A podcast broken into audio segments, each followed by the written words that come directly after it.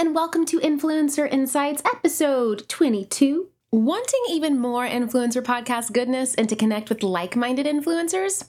Join our Facebook community for daily tips on how to uplevel your business and chat with myself and other listeners.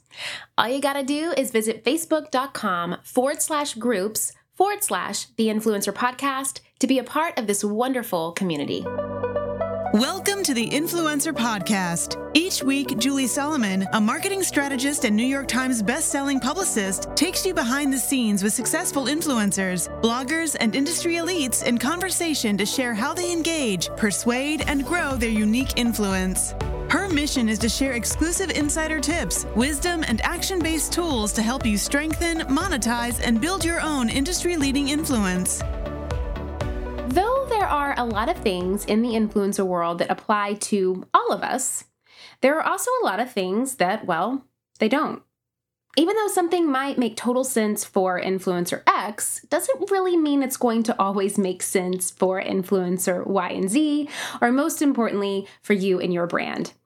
Meetups fall into this camp too, and really trying to make sense of them. They could be for some, they could be for all, or they could not be at all for you. A lot of factors come into play.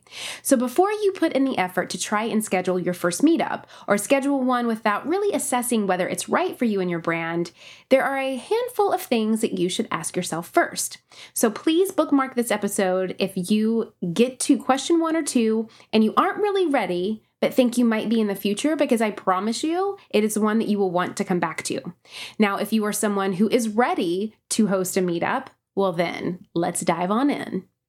So, first things first, before you book the venue, tell everyone on Instagram the date, and then show up to your own meetup wondering what value you're bringing, or worse, realize your own event is a hot mess, there are six incredibly important things that you should ask yourself.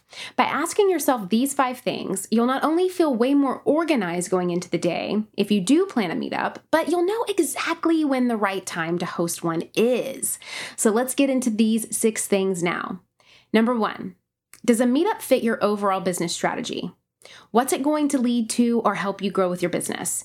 To know this, you obviously need a business strategy. So if you don't have one yet, I'd suggest skipping the meetup until you do. If connecting with followers or potentially showcasing or teasing a product is part of your strategy, then a meetup might make sense. But if not, it might not be the right time, and that's completely okay. Number two, why do you personally want to do it? Is it to launch something? Is it to build community? Really, until you figure this out along with your business plan, it's important to hold off.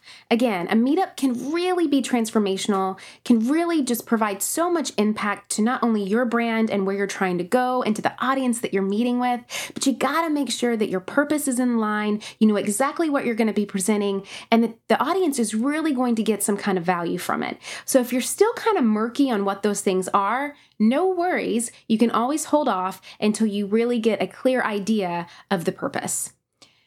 My friends, have you ever thought that you have done the hard part? You have started your business and you have taken that leap from belief into really stepping out and claiming a vision for yourself. But you know that if you want to make money doing what you love, you need other support. You need to grow, you need to scale, you need a marketing strategy, you need a lot of this stuff. Now, of course, I talk so much about these things, right? Like how to identify your target audience, where to find them, which marketing channels to focus on. So you're really making the most out of your budget. And of course, how to use things like data to set goals. But there's another great podcast that I love out there that also talks about this stuff, and it's called This is Small Business. This is Small Business, an original podcast from Amazon, answers so many of these kinds of questions. Whether you're dreaming of starting your business or you're looking to take a part time side hustle full time, or maybe you're a few years in and you're ready to scale. This is Small Business is going to give you the practical tips that you can start using today. And I know that if you love these topics on my podcast, you're going to love them on this one too. Make sure to follow This is Small Business on Apple Podcasts or Spotify so you don't miss these fantastic episodes. And a big thanks to This is Small Business for sponsoring the show. Number three, Will it be virtual or in person? And this is a big one because your audience, depending on who you're targeting, may be an audience that likes more virtual meetups, or they may be an audience that wants more of that in real life connection. So you need to decide on that first. And next, you got to decide the logistics of it. So finding a place to host it, whether that's online or in person. Make sure that that's really reflective of the community and their needs and their desires.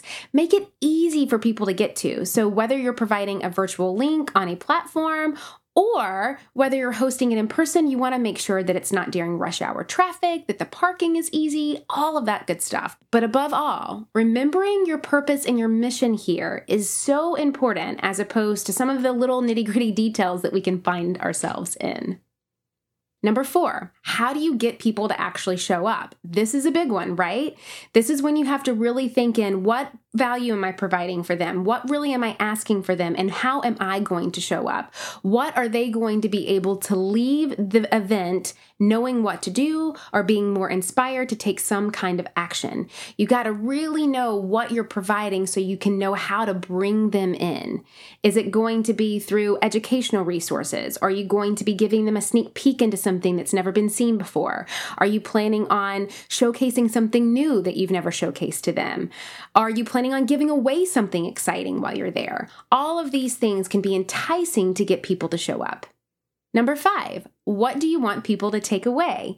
Again, this goes back to your purpose and mission. What is it that you want them to leave the event knowing what to do and taking action on? Super, super important here. Which leads me to the next one what are the call to actions while people are there? What should they be sharing on social media? Do you want them to take a picture in front of something or hashtag your brand? Do you want to provide people a link to share their findings with others? How do you want to build about the community and the call to action while you're there? All these six steps, the biggest takeaway that I want you to remember here is that you have to have a purpose for wanting to do a, a, meetup and you have to have an execution for the meetup. Once you get clear on those two instances, everything else can fall in place. You can also look to maybe potentially having a brand sponsor the, meet, the meetup if it is virtual or if it is in person as well. So, again, so many different ways to skin this cat. I know that sounds kind of gross, but that's the analogy that I use but wanting to make sure that you really drive home here that you have to have a clear cut purpose in, in place in order to get this to be as productive as it can be with a clear cut strategy and then a clear cut execution. You hit those three points and you will have a fabulous meetup. Before you go, remember to screenshot this episode and share it with me over on Instagram by tagging me at Jules Solomon and hashtagging the Influencer Podcast. I always love to see who's listening alongside me. Are you ready to create your own industry leading influence? For show notes, downloads, and action based tips, head to www.theinfluencerpodcast.com, where you can find out more about this week's episode, guest, and our host, Julie Solomon. If you enjoyed this week's episode, please take a minute to go to iTunes and leave a review so we can help other influencers like yourself build their own successful business.